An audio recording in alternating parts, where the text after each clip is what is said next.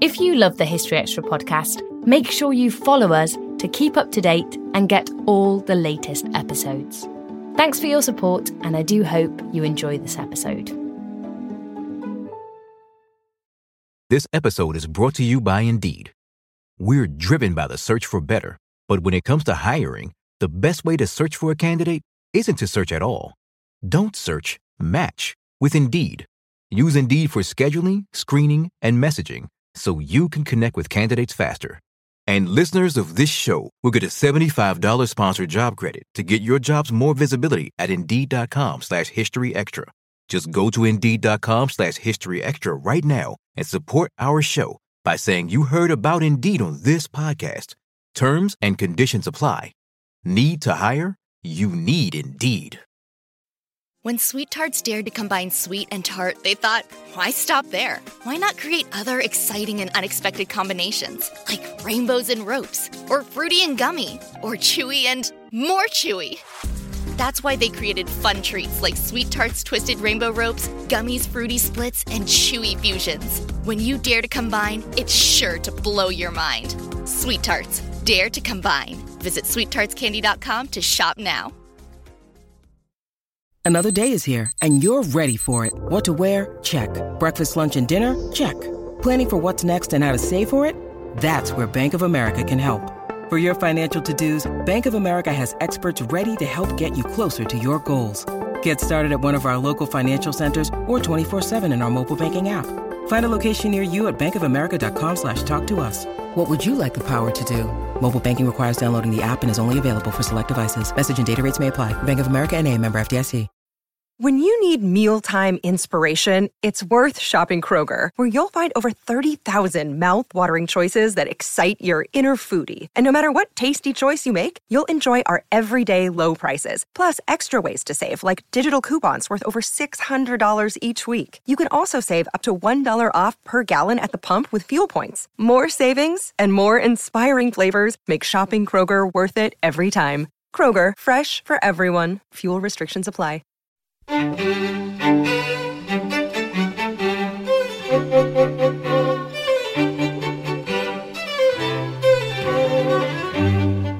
Hello and welcome to the History Extra podcast from BBC History Magazine and BBC History Reveal.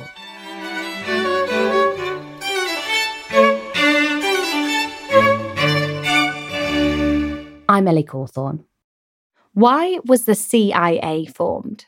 Who were the key players in the agency's history? And what were some of its most significant scandals? This year marks 75 years since the United States Central Intelligence Agency was first formed. And so that's what we're looking at for today's Everything You Wanted to Know episode. Answering your questions on the CIA was Professor Rhodri Jeffreys-Jones, a historian and the author of A Question of Standing The History of the CIA. And Rhodri spoke to Eleanor Evans. Thank you so much, Rhodri, for joining us today. My pleasure. And before we begin, I hope you could we could start by hearing from you on your new book, A Question of Standing: The History of the CIA. Um, can you talk to us about your experience in talking about um, these intelligence agencies and how you came to write this book?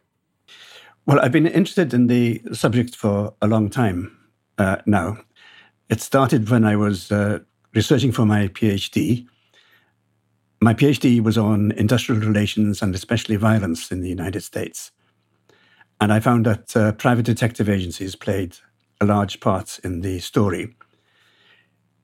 Friends of mine told me that uh, my research on the whole was pretty boring, but the one interesting thing was my work on private uh, detectives.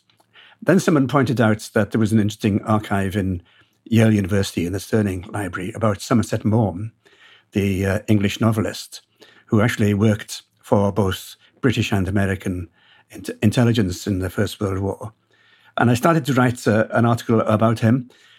And at that point, the great uh, intelligence scandal of the 1970s broke. And they decided to develop that uh, in, into a book at that point. But since then, a great deal has happened. And I've tried to keep up as best I can with intelligence developments. And uh, Oxford University Press offered me a, contract to write uh, a history of the CIA, which would come out in time for the 75th anniversary of the agency's founding. Wonderful. So uh, that is setting the basis for our discussion today. And as always, we're going to be taking some popular search queries along with some listener questions. So thank you to everyone who's taken the time to submit a question for this episode. We'll try and get through as many as we can, as always. So we'll start, Rhodri, with a popular search question, um, which was what was the CIA before it became the CIA? Well, the CIA had uh, antecedents. In the First World War, there was an, uh, an organization that's nobody's ever heard of. And therefore, it was a great success as a, an intelligence agency because they are supposed to be secrets. It was called U1. The U came from the Under Secretary of State's office in, uh, in Washington. And what this agency did was to coordinate and analyze information from different sources. It also ran a few agents of its own I've already mentioned uh, Somerset Maugham as being one of them. There was another one called uh, Voska, who worked in Czechoslovakia. And the Americans began to develop uh, a capability, intelligence capability, in East Central Europe, which the British didn't have. So they were able to complement some of the work that we were doing uh, in, in Europe in the, in the First World War. So that's U1. Uh, then I think the next organization one would look at would be the FBI. The uh, FBI at the end of the 1930s was really the only agency in America with any kind of uh, coordinated intelligence uh, capability. And P- President Franklin D. Roosevelt, as the crisis developed in Europe, began to rely on the FBI more and more for the centralization of intelligence. And although the FBI operated domestically, he gave the entire uh, subcontinent of S- South America to the FBI as its province, and it developed agents uh, throughout the uh, Western Hemisphere. So that's uh, an important antecedent. Then there was uh, an agency in the Second World War called OSS, the Office of Strategic Services, which is quite a famous um, agency, though one could regard it as a confidence trick because it didn't do very much.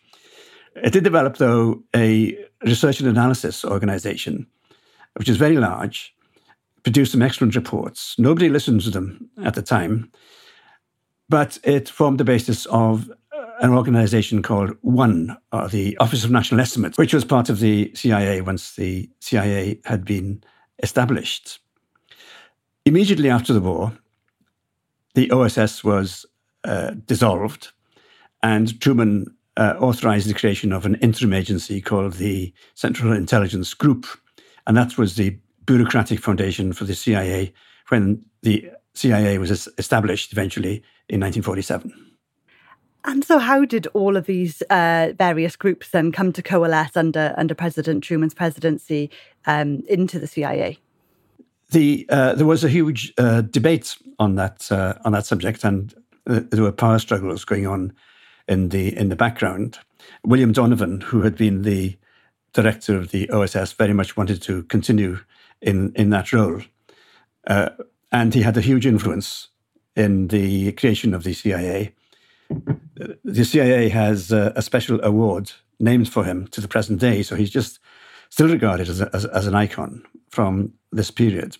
But uh, President Truman, who had succeeded uh, Franklin D. Roosevelt in 1945 when Roosevelt died in office, Truman uh, was not keen on Donovan. They had a long history of um, uh, mutual distrust in the First World War. Donovan had uh, been in charge of a unit called the Fighting Irish, fighting on the Western Front. And Truman had been in charge of an artillery unit which accidentally bombarded Donovan's unit. So they didn't get on, on well. Truman regarded him as a chancer. There, were, uh, there was a family feud going on between them because Donovan was supposedly having an affair with Truman's uh, daughter in law. Another figure in the background was Hoover, who was determined to develop his foreign capability and uh, be in charge of Central Intelligence. But Hoover was widely distrusted uh, in America because people thought he was trying to establish an American Gestapo. We should probably say, Rhodri, this is J. Edgar Hoover, is it? This is J. Edgar Hoover yeah. of the FBI. That's right, yes. And people distrusted him because they thought he was uh, establishing an American Gestapo, and Truman shared that view. So those are two positive possibilities that were uh, rejected. And uh, Truman really went back to the foundations of uh, central uh, bureaucratic intelligence, which were to be found in the Central Intelligence Group immediately preceding the CIA, and before that, as I mentioned, U1 uh, in the First World War. So there seems a lot of um, conflicting personalities and even conflicting interests in those early days.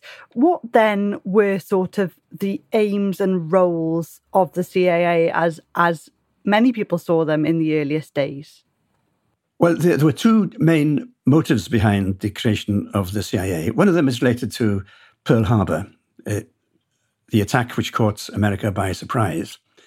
And if you look at the congressional hearings, there were open congressional hearings on the legislation that created the CIA. If you look at the debate in those hearings, uh, they are concerned with a non repetition of Pearl Harbor and the avoidance of any future surprise attack. On the other hand, Truman was much more keen on countering the Soviet threat. He was a very early Cold Warrior. And the very first instruction he gave to the Central Intelligence Group was to counter, counter the, uh, the Soviet threat. And this really came to be the dominant role of the CIA, but with the understanding also that it was supposed to guard against any future unpleasant surprises. Could we say a little more then about that Truman Doctrine? What did that that what did that really mean for America's foreign policy? Well, the the Truman uh, doctrine was uh, enunciated in the wake of British withdrawal because Britain was going broke. British withdrawal from the uh, civil war in, in Greece and British withdrawal of support for Turkey, where in both cases there was a fear that the Communist Party was uh, making uh, advances. So essentially, uh, the, the, and uh, at this point, um, Winston Churchill made his favorite, famous speech about an Iron Curtain descending on Europe. But who, who is going to uh, finance the efforts to frustrate the advance of the communists? The British were not keen because we had spent so much money on the war. And uh, our, uh, one of our main priorities was defending the empire rather than uh, re- repelling the tide of uh, communism in Europe. So America stepped into the breach, and the, and the Truman Doctrine, as, an, as enunciated by uh, the president, at first uh, stated that uh, the United States would come to the aid of Greece and, and of Turkey. But then it was expanded to mean that America would support the anti communist cause anywhere in Europe.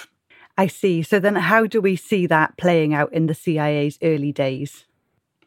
Well, in the CIA's early days, the agency had two kinds of mission. One of them was the intelligence mission, which is pretty uh, un- uncontroversial. Everybody agreed it should have that. So the CIA was to keep an eye on the uh, way in which the Soviet Union was developing as a, as, as a threat to Western democracy. So, for example, it was meant to predict when the uh, Soviets were exploding their uh, first uh, atomic device, which they did in 1949. The CIA was two years out of kissed with that. Uh, they didn't think it would happen so early.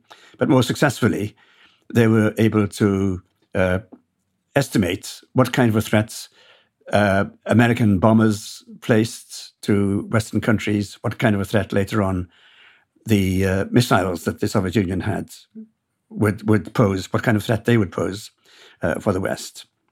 The second uh, activity of the uh, CIA, though one could question whether it was uh, really part of its uh, mission, was to engage in covert operations aimed again at the same objective, which was to frustrate the threats posed by the communists to prevent, uh, as they stated it, uh, governments from being taken over by communists, not just in Europe, but throughout the world.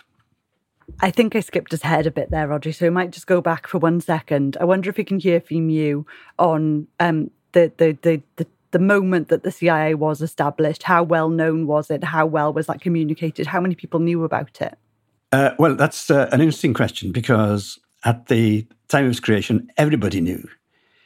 That the CIA was being created. It's, the act was part of the National Security Act of 1947, which also established the Department of Defense, unified the armed forces, and created uh, the U.S. Air Force, which had previously been a branch of uh, of the of the U.S. Army.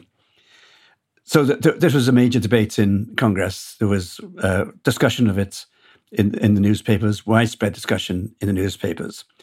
Uh, so the answer to the question, who knew about the creation of the CIA, was everybody, and uh, that is a distinguishing feature.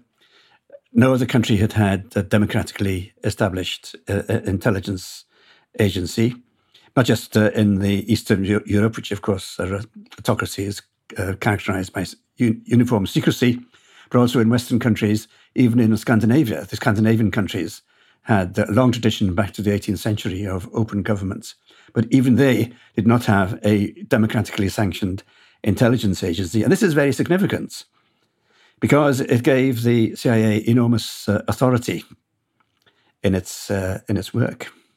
And can you take us then into a few of the key figures in these early days? Who were the people who were taking on this remit? Well, I think that uh, I, mentioned there were uh, shadowy figures in the background: William Donovan and J. Uh, Ed- Edgar Hoover. But uh, if you're looking at the CIA it- itself, one of the influential figures was George Kennan. George Kennan was a member of the State Department who worked in the U.S. Embassy in, in Moscow and who wrote a, a long telegram, as, as, it was called, a famous um, analysis of what uh, the Soviet problem was and what the intentions of the Soviet Union were, and recommending that uh, the United States should um, not overreact, but should nevertheless uh, be very firm in its treatment firm and unyielding in its treatment of the Soviet Union. Now, uh, Kennan was very much in favor of the CIA, not only because of its uh, uh, strictly intelligence mission, but also because of its covert operational mission. He was he was keen on that, and for such uh, an authority in the State Departments to give his blessing was uh, was important, because the relationship between foreign offices and spies is always a, a, difficult one. Uh, foreign offices, including the State Department, don't like to be have their images contaminated by any association with uh, daring do and dirty tricks. So the backing of Kennan and his recommendations counted for a great deal and helped to explain why it's, the, the agency developed its covert operational capability. Um, another figure I think one would look at is uh, Allen Dulles, who served uh, uh, uh, for a long term as the director of the agency between 1953 um, and 1961. And he was a, a, a person who, again, uh, resolved the potential difficulty with the Department of State because his brother, John Foster Dulles, was Secretary of State. And so there was a, a period of a minimal conflict there between the, the, the diplomats and the, and the spies. And so with Kennan and, and Dulles, then there's plenty uh, more on them in, in your book, um, and I'm sure they'll crop up again in our discussions. What sort of intelligence and work in the earliest days was the CIA conducting, and how would you say it was su- successful in those missions? I think that the mission of uh, overriding importance was its uh, brief to keep an eye on the on the Soviet Union, and the great achievements of the CIA was to speak with uh, an informed and reasonable voice about the precise nature of the threat posed by Moscow. Uh, now, uh, in the ni- 1950s, it was a very uh, uh, dangerous period. The Soviet Union had developed its own atomic weapons. It had developed long range bombers which could deliver those weapons. And towards the end of the decade, was developing intercontinental ballistic missiles, which were able to develop uh, nuclear weapons. Now, in the armed services, the uh, leaders of the Army, Navy, and Air Force uh, perceived a great opportunity here, which was to uh, stress the Soviet threat in order that they might get more tanks and airplanes and ships out of Congress.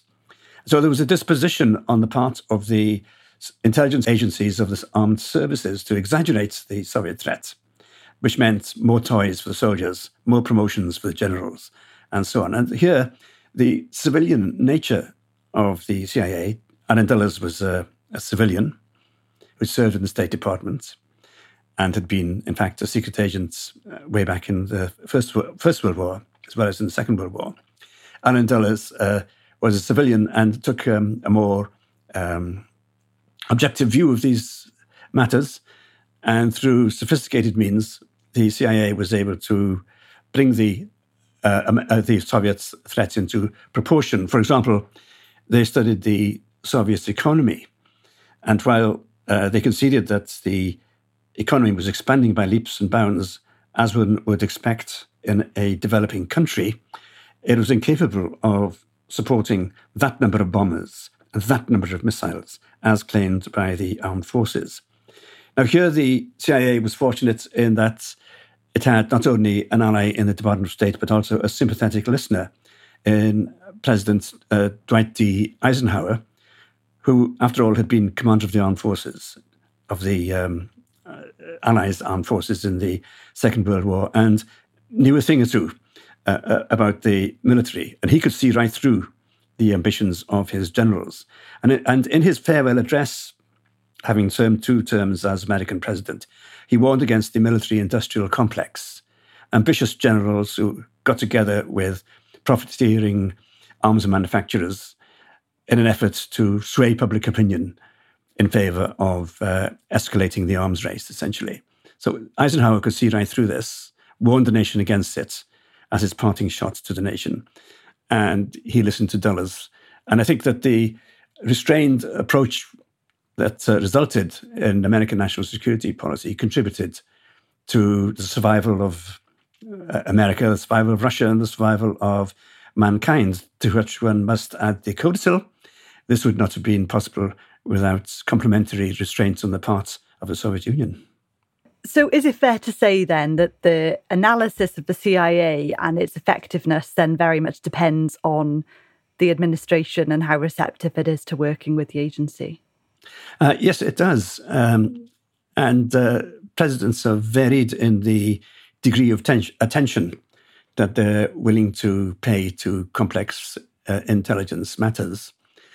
From the early days, the CIA has uh, prepared um, a presidential daily brief. It's the first thing the president looks at looks at um, early in the morning over breakfast or before or after breakfast, and comes in um, a, a leather-bound folder.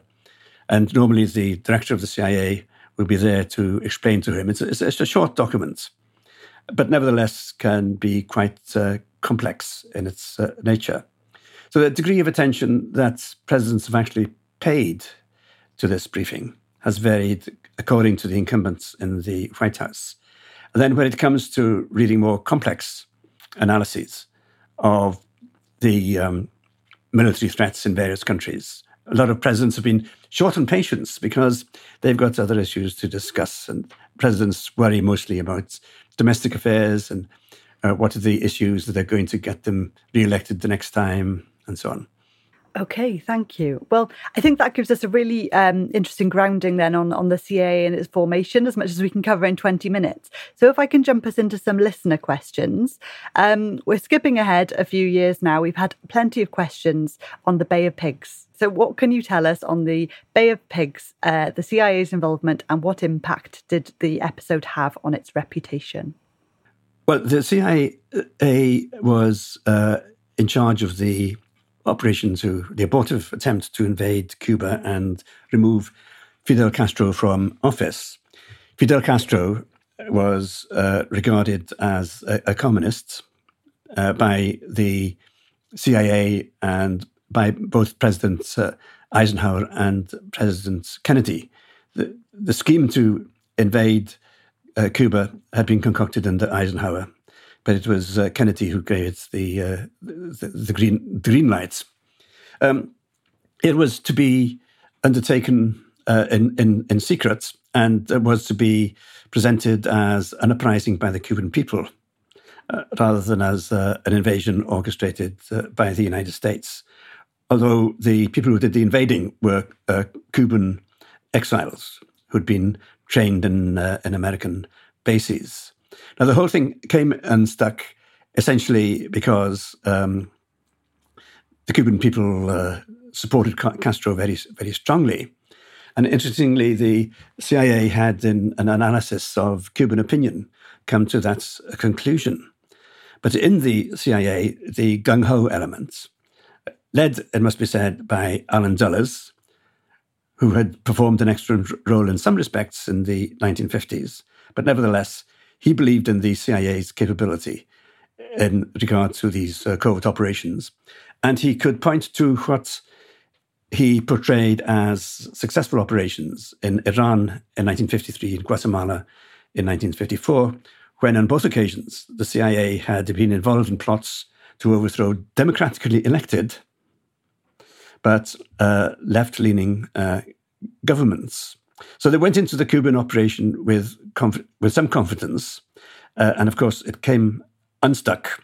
The uh, invading force was uh, pinned to the shoreline at the Bay of Pigs and uh, had to uh, surrender and went down to ignominious defeat. It was a big setback for President uh, Kennedy's prestige. For as where the CIA was concerned, um, it took uh, it took the blame for the uh, for the episode.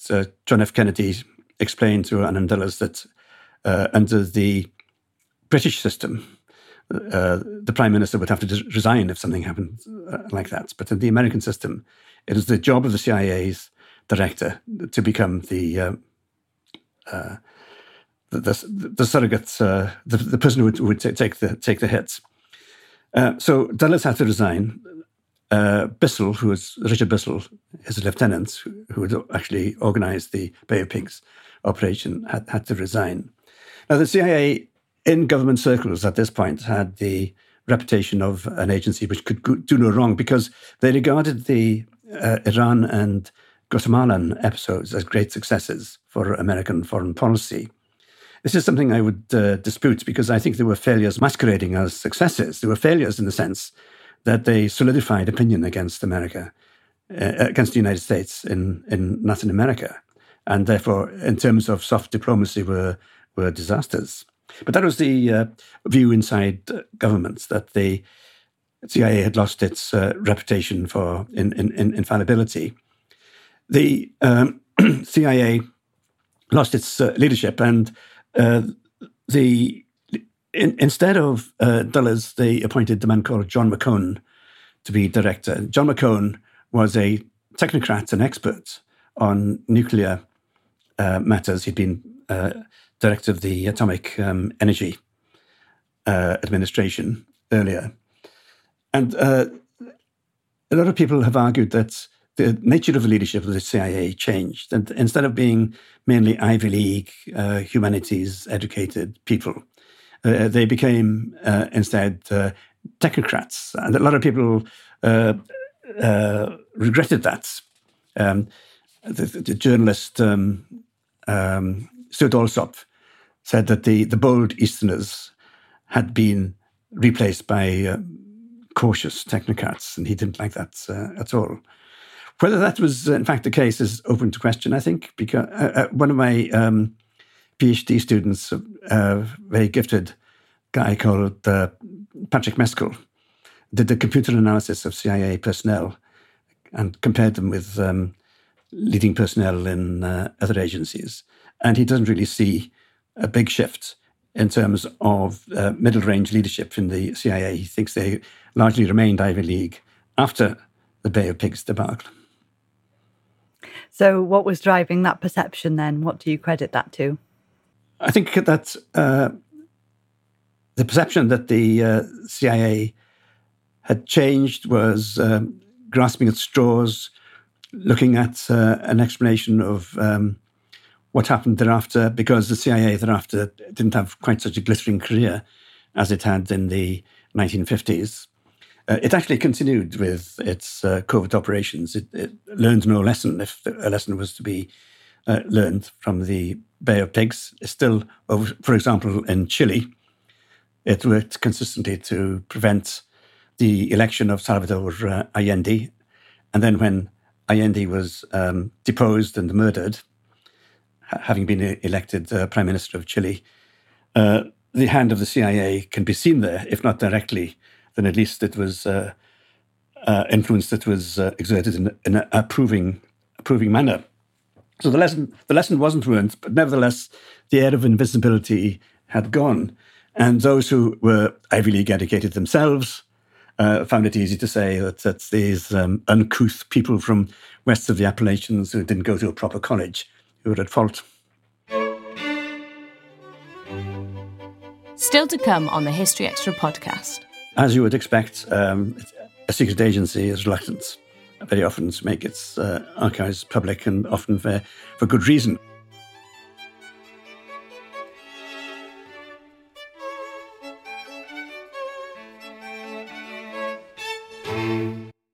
This episode is brought to you by Indeed. We're driven by the search for better, but when it comes to hiring, the best way to search for a candidate isn't to search at all. Don't search, match with Indeed. Use Indeed for scheduling, screening, and messaging so you can connect with candidates faster. And listeners of this show will get a $75 sponsored job credit to get your jobs more visibility at Indeed.com slash History Extra. Just go to Indeed.com slash History Extra right now and support our show by saying you heard about Indeed on this podcast. Terms and conditions apply. Need to hire? You need Indeed. We don't always realize just how much our negative thoughts and experiences stick with us and weigh us down. You may find your brain constantly running through a highlight reel of bad moments. That comment your friend made last week that hurt your feelings, that frustrating thing your mum does, or that silly thing you said in a meeting. Maybe it's time to get it all off your chest, whether it's a tiny annoyance or something much bigger. Talking about it can give you some relief and lead you to a potential solution. That's where therapy comes in. It's a safe space to share whatever's weighing you down and learn to process it so your internal highlight reel can focus on the good stuff. And BetterHelp offers affordable online therapy on a schedule that works for you. Connect with a licensed therapist by text, phone, or video call. Start the process in minutes and switch therapists anytime. Let it out with BetterHelp. Visit betterhelp.com slash historyextra today to get 10% off your first month. That's betterhelp, H-E-L-P dot com slash historyextra. Well, this perhaps leads us on to a, a broad listener question we've received from Denise Davidson on Twitter, who's asked, What is the strangest mission the CIA took or has taken against another country and the plot revealed either before or after it happened? Well, I think I would go for um, the uh, decapillary plot against uh, Fidel Castro. Fidel Castro had a wonderful beard. Now, um, when John F. Kennedy had been elected president but had not yet taken office, he was then still a, a senator. He had uh, a dinner party, and one of the people present at that party was Ian Fleming, the novelist, famous for inventing James Bond. And Kennedy turned, Kennedy, well, at least Kennedy's publicity men said he was very keen on James Bond. Whether it's true or not is difficult to tell. But Kennedy, anyway, turned to Ian Fleming on this occasion and said, Well, what would you do about this dreadful communist fellow, Castro, in Cuba? And uh, Fleming, tongue in cheek and thinking that the president was half in jest, suggested things like give him, give him uh, an exploding cigar, um, make him tread on a poisoned clamshell. But the one that uh, really stands out, uh, in my view, if you're looking for strangeness, is the uh, plot to make his beard fall out on the premise that in uh, Latin America, machismo counts for a great deal. And uh, strongly associated with machismo, especially in those days, was having a large, bushy beard. And if Castro's beard were to fall out, then he would lose his appeal. The Cuban people would turn against him, and uh, democracy would be, well, it was not restored because it, Cuba never was a democracy, but uh, America would have its way uh, in Cuba. So this was to be administered. It was um, there was the CIA had a um, an organization called the um, Health Alteration Bureau, and they were developing various um, potions, and one of them was a thallium concoction, which to be was to be placed in the sandals of Fidel Castro, making its way into his bloodstream and making his hair fall out. Well, like many of the plots associated with either killing Castro or altering his, his, his health, it failed. But I think it gets top marks for strangeness.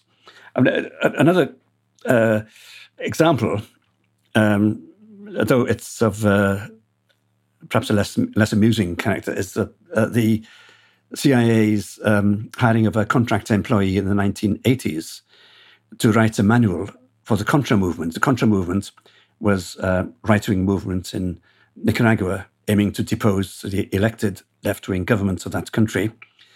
And the, the contract CIA employee wrote a manual for the Contra, including a paragraph on how to assassinate people on your own side and then lay the blame on the opposition in the interest of psychological warfare.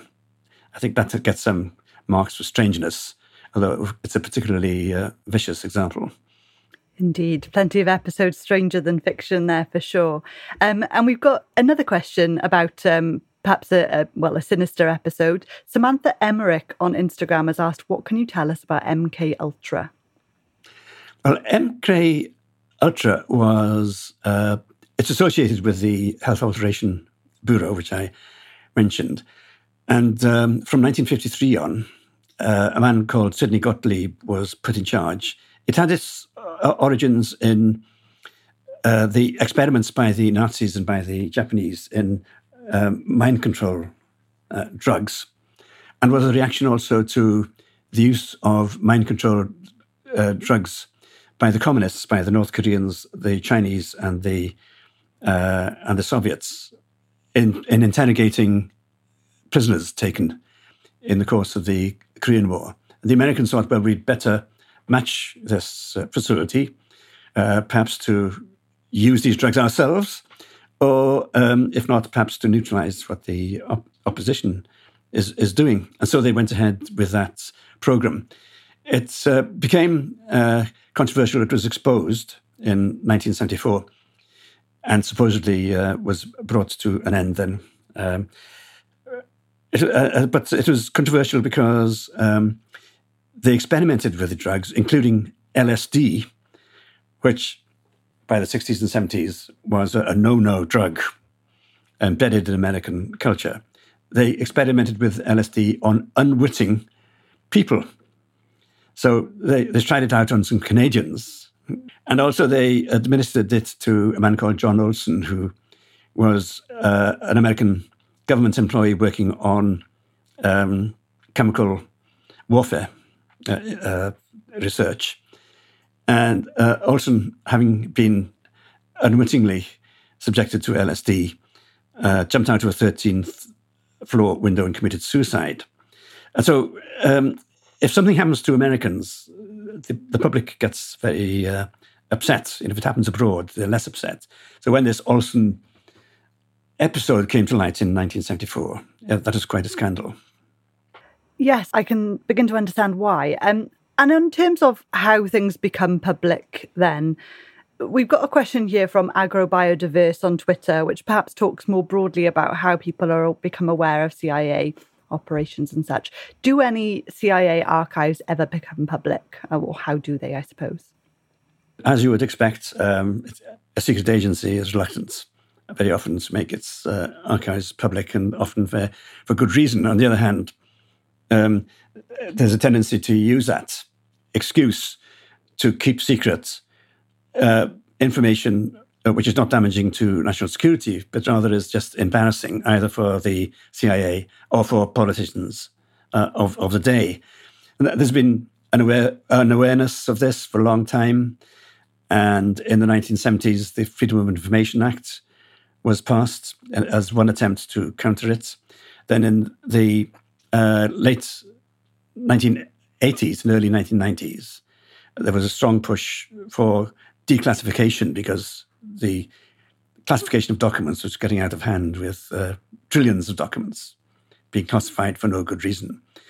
So the, the senior Bush, George G.W. Bush, um, launched one initiative and Clinton continued with it. There was a great agitation for it by Senator uh, Daniel Moynihan, of uh, New York, who was um, uh, very concerned with CIA secrecy and actually wanted to abolish the CIA. He introduced uh, a bill which was defeated, aiming at the abolition of the CIA. And finally, in uh, just after assuming office, President Obama issued an executive order which is aimed at all uh, agencies, uh, saying that they should have a 10 year declassification rule. That is, in general, they should make available all documents once they were 10 years old. Then they were allowed to uh, re- release them after uh, 25 years if there were special reasons. And after 75 years, um, a special case had to be made for the detention of, of secrecy.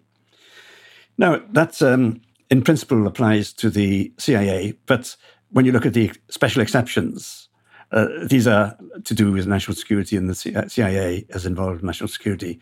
So, in practice, uh, a lot of stuff uh, remains uh, un- under wraps. One of the problems confronting researchers into the history of the CIA is that, in some respects, it's it is mandated by the Freedom of Information Act, but uh, you have to know what question to ask. Uh, you've got to know. You've got to have a hold. You've got to have the name of an individual or the name of an operation, specific dates. But as everything is secret, it's difficult to formulate a question which can get a, a robust reply from freedom of information. You get, can't, you know, send them an inquiry saying, "Tell us all your secrets for 1973." They say, "Oh, that's much too much. you know, we can't possibly do that." I see. Well, perhaps that leads us quite nicely into another listener question then we've got, which is, I imagine, quite tricky to answer. Um, Jeff Teravainen on Twitter has asked, What is the worst known scandal that the CIA has been able to cover up, I suppose, that we know about? Well, I think um, it, you've got to ask yourself what do you mean by a scandal? A scandal uh, can be embarrassing to a particular uh, American administration or to the CIA. Um, scandal because perhaps it, it uh, involves suffering outside the United States, or um, a scandal that's uh, deeply offensive uh, by its nature. Now, in terms of embarrassment to the administration, I think that uh, perhaps the leading candidate is the revelation that this the CIA had an assassination program that came to light in 1974. Uh, uh, CIA had planned the assassination of Patrice Lumumba in the Congo, and it would have gone ahead except that the Belgian special forces got there first and killed him. Numerous assassination attempts against uh, Castro. So these were um, attempts to kill prominent people. It was a particularly sensitive issue with the American public in 1974 because there had been political assassinations in the United States, including the assassination of Kennedy, of his brother Robert, of Martin Luther King, of Malcolm X. So assassination was a very, very sensitive subject. And that's why uh, it really rocked the nation in uh, 1974. And 1975 is known as the year of intelligence because the newspapers talked of uh, little else. Uh, what's reinf- yeah. Well, anyway, uh, if we look at uh, suffering abroad, I'd, I'd, point to the program of assassination in Indonesia in the 1960s, which really never featured prominently in American politics because the people being assassinated were lower members of the Communist Party or more frequently relatively unimportant people who were alleged to have been associated with the Communist Party because there's a lot of uh, nasty informing going on. One million people, more than one million people, were killed. And the CIA was at the root of it because they supplied the, they identified the people and they supplied the uh, uh, blueprints for the assassination program to the Indonesian government uh, of, of, the day. The program was run by William Colby, who became director of the CIA and um, was responsible in the end for uh, unveiling a lot of the CIA's secrets. And I think that he was a Catholic with a Catholic conscience. His daughter committed suicide because she was so upset at what the CIA was doing. That, so that, in terms of suffering abroad, is a major scandal, deeply offensive by its nature. I don't think you can get much more deeply offensive than torturing people. And uh, that was a major issue in the presidency of the second Bush, George W. Bush. Uh, in the in the 2000s, it involved uh, notoriously waterboarding um, people in order to make them divulge secrets, real or imagined. Well, yes. I, I mean, you mentioned the the the terms of uh, the second George Bush there. Um, I wonder if we can go a little more into how that changed the agency that period. And we've got a question here from um, Instagram. How did the intelligence failure, this is the question of, of, of 9-11, change the agency?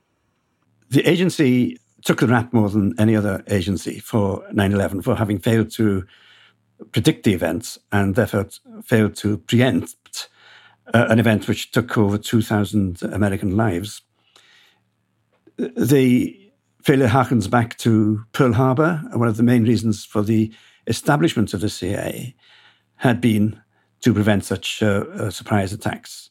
Whether, in fact, it was the case that the CIA was so heavily to blame, I think, is open to question. It's open to serious question. There are other uh, parties involved, such as the FBI, the National Security Affairs Advisor Condoleezza Rice. There are many people who were at fault over uh, 9 11. But uh, just as Kennedy had told Dulles, the CIA has to take the rap on this occasion too, it was convenient to make a scapegoat of the CIA.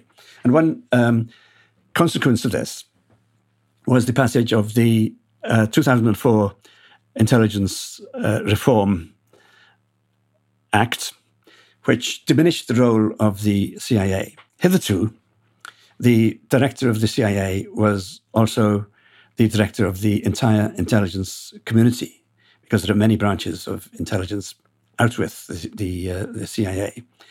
But the Act of 2004 limited his activities to running the CIA itself, and they established uh, the Office of National Intelligence Director. So there was the higher official who was in overall charge of intelligence. The CIA was stripped of its monopoly over drafting the presidential da- daily brief, first thing the president looks at in the morning, although it still contributed to it, and stripped of its prime responsibility for issuing uh, national intelligence estimates, which is the serious end of um, intelligence, where they conclude what weaponry the Soviet Union has. Is Iran developing uh, nuclear weapons, that kind of uh, estimate. So the CIA lost that uh, authority. At the same time, the CIA lost its standing because um, the administration went into privatiz- privatization of the intelligence function in a major way, hiring private companies to do work on behalf of the government. And also, a lot of this responsibility for doing what the CIA had done previously, moved over to the Department of Defense, which meant that intelligence was more militarized than it had been when a purely civilian agency had been in charge. And in terms of the the scandal of, of torture that certainly became to sort of public more public awareness in sort of the beginning of the century, how do you think that's been mitigated, or how what steps were taken? Where do you think the standing on that um, issue is at the minute? Well, the issue of torture uh, became toxic, especially because there was a, a, significant effort to cover it up. And uh, to have a proper scandal, you must have a, a, cover up as well. I mean, that is really offensive, I think, to the American uh, public. torture itself um, ceased to exist when um, Obama became president and his pick as the director of uh, the CIA, John Brennan, who was a very uh, highly respected individual, uh, didn't want to pursue those uh, practices anymore. That is not to say that um, Obama was overtaken by a, a tide of uh, morality because the CIA still engaged in practices of which uh, many people disapproved such as assassination by drone. The number of assassinations conducted by this method escalated dramatically under President Obama. So there are plenty of um, very challenging episodes in this history um, that we've we've just discussed, and thank you to everybody who submitted um, questions on those. We've got one now um, from your Nicorn on Twitter, who's asked, altogether summed up, what positive impact did the CIA's work have for people in the US? I suppose that's a key point. Um, and was money spent to that end well invested? He asks. Well, uh, I think um, the, the amount of money spent on intelligence looks very large. Um, I, have got some figures. They're not all for the same year because um, there's still a great deal of reticence in issuing this uh, information on the other side of the Atlantic. But the intelligence budget appears to have reached um, a peak in 2010, which is a culmination of the Bush uh, budgets, uh, at uh, 80 billion uh, dollars spent uh, on intelligence. And the CIA got a good proportion of it uh, at 14.7 billion. It compares with Scotland's annual budget of 40 billion. I don't know if that's a good comparison. Scotland's a small country and does not have to spend on uh, national defence. But it gives you some idea of the scale, and, and, one can understand why people ask these questions. Um, but um, the defence budget in the United States as a whole is 800 billion. So the amount spent on intelligence, and, and, that, and it's declined since the peak in uh, 2010, is less than 10% of that. now, um, one can make a further comparison here. Friend George Washington was president, he's the first president of the United States, he had a uh, contingency fund, uh, $40,000 which he could spend in an unvouchered manner. He didn't have to account for it, running uh, spies. And that 40,000 was 12% of the annual budget at that time. So you can't really argue that uh, intelligence expenditure has run out of hand in modern times and that everything was hunky dory uh, in the past. And you might ask the question um, is it uh, as important uh, to be armed to the teeth as it is to be uh, intelligent and well informed. I think there's a strong case for being intelligent and uh, and, and well informed. As for what uh, the America got for that money, which I think your questioner was asking, it got uh, national security on the one hand, defense against foreign foreign foes, the Soviet Union for many years, and uh, perhaps now uh, China's more um, important. One might argue that um, the CIA was effective in other ways, sometimes surprisingly. For example, it had a policy in the 1950s called the opening to the left, where it supported parties that were to the left of centre because it believed that was the best way of frustrating communism. Now, this is a very um, uh, controversial topic. The leader of the Labour Party, Hugh Gaitskell, for example, benefited from CIA money. Is that a good thing or a bad thing? It depends on how you think about these matters.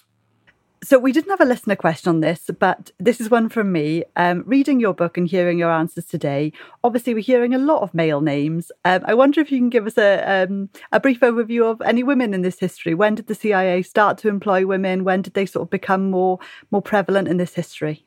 Well, the CIA was uh, an all male club. There's no question about that which made it no different from other government organizations. It was upper crust, it was WASP, white Anglo Saxon Protestant upper class. But it has diversified enormously o- over the years. Uh, Gina Haspel, of course, is in a senior intelligence post at, at, at the moment. But uh, beyond that, uh, the, the, CIA has uh, diversified. Uh, you begin, for example, to have uh, Catholics working in the CIA from the 1960s on. Uh, William J. Casey, for example, was uh, was a Catholic in the 1980s. Then there's a, a, a concerted uh, drive to improve the diversity in the agency in the 1990s. Uh, That's when you have a significant increase in the number of women and the number of minorities being employed. And it makes very good sense because, uh, for two reasons. First, you have to command the confidence of the American people. It was a democratically created agency, And it continues to need to appeal to the American public broadly. And if you represent the American public, you get a better chance of doing that. The second, from the functional point of view, half the, the world's population is, is female. If you really want to find out what's going on in that half, then you have to have people working behind desks as analysts in Langley and also going out into the field and finding out what's happening. And the same goes for uh, minorities. America is blessed with ethnic minorities and should make it, it should give it a huge advantage as a spying organization, but it hasn't always exploited its minorities in the way in which it should. Now we've we've talked um, a lot about the formation of the CIA. We've gone through some key questions about milestones in its history. Um, I wonder if we could wrap up by hearing from you, Rhodri, on what your sense is of the, of its standing at this moment in current times. Well, I think that its standing certainly uh, improved under President Obama. Then it took a great knock under President Trump. President Trump was chron- chronically uh, distrustful of the CIA and indeed uh, of the FBI. Uh, but um, I think that uh, opinion became uh, polarized. Those who thought that uh, Trump was not a very good thing thoroughly approved of the CIA's efforts in showing how the Russians had suborned American politics, had interfered in Hillary Clinton's campaign to be president, had tried to swing the election of 2016 in Trump's failure. And of course, people who voted Democrats thought that was a great thing. But the CIA, CIA plunged in the view of Republicans. Only 4% of Republicans approved of the CIA at the height of that controversy immediately after the election. And that was a huge change because the, the CIA had been an icon, because of its association with national security, had been an icon of uh, conservative Republicans uh, up, until then. So there's certainly an element of uh, instability in the CIA standing under Trump. Since then, I, I think that its um, standing has increased very considerably, not least uh, because it has a director who's qualified in an outstanding way uh, to develop, to, to, deal with modern problems. Uh, this is William J. Burns, who uh, was for a long time involved. He was ambassador to Russia, and he know, really knows that uh, country uh, very well. He's highly qualified in his job. When it comes to the Ukraine, he is very well versed, versed on what the Soviet capability may be, to a certain extent, what Putin's intentions are. And crucially, I think, he's well positioned to help to negotiate via the back door, backdoor diplomacy, a possible resolution to the problem and to make our world a little bit more, more stable. And I think it's significant here that his father who was a major general in the army and helped President Reagan to negotiate arms, nego- arms reductions, significant arms reductions with the with the Soviet Union. So I think we have a right to expect great things of the CIA. I think its standing has improved. Many Republicans are still distrustful of it, but I think time will show that it's uh, currently it deserves more trust by the American people. Interesting. Thank you very much for that perspective and for that contemporary context. Um, and I wonder if we can finish up, up then, Rhodri, on a final question from me, which is what would you like our listeners to understand about the CIA in the 75th year of its ex- existence? I think that uh, I'd like people to understand that it's an agency which must be watched very carefully because of its transgressions but which, on the other hand, is an agency which has at its core an intelligence mission, which is absolutely essential to the survival of the United States and its allies. Thank you very much, Roger. It's been a real pleasure hearing from you today, um, and we will leave it there. Thank you very much. Diolch yn fawr. Diolch. That was Rhodri Jeffreys-Jones. A Question of Standing the History of the CIA. It's published by Oxford University Press and is out now. Thanks for listening. This podcast was produced by Ben Hewitt.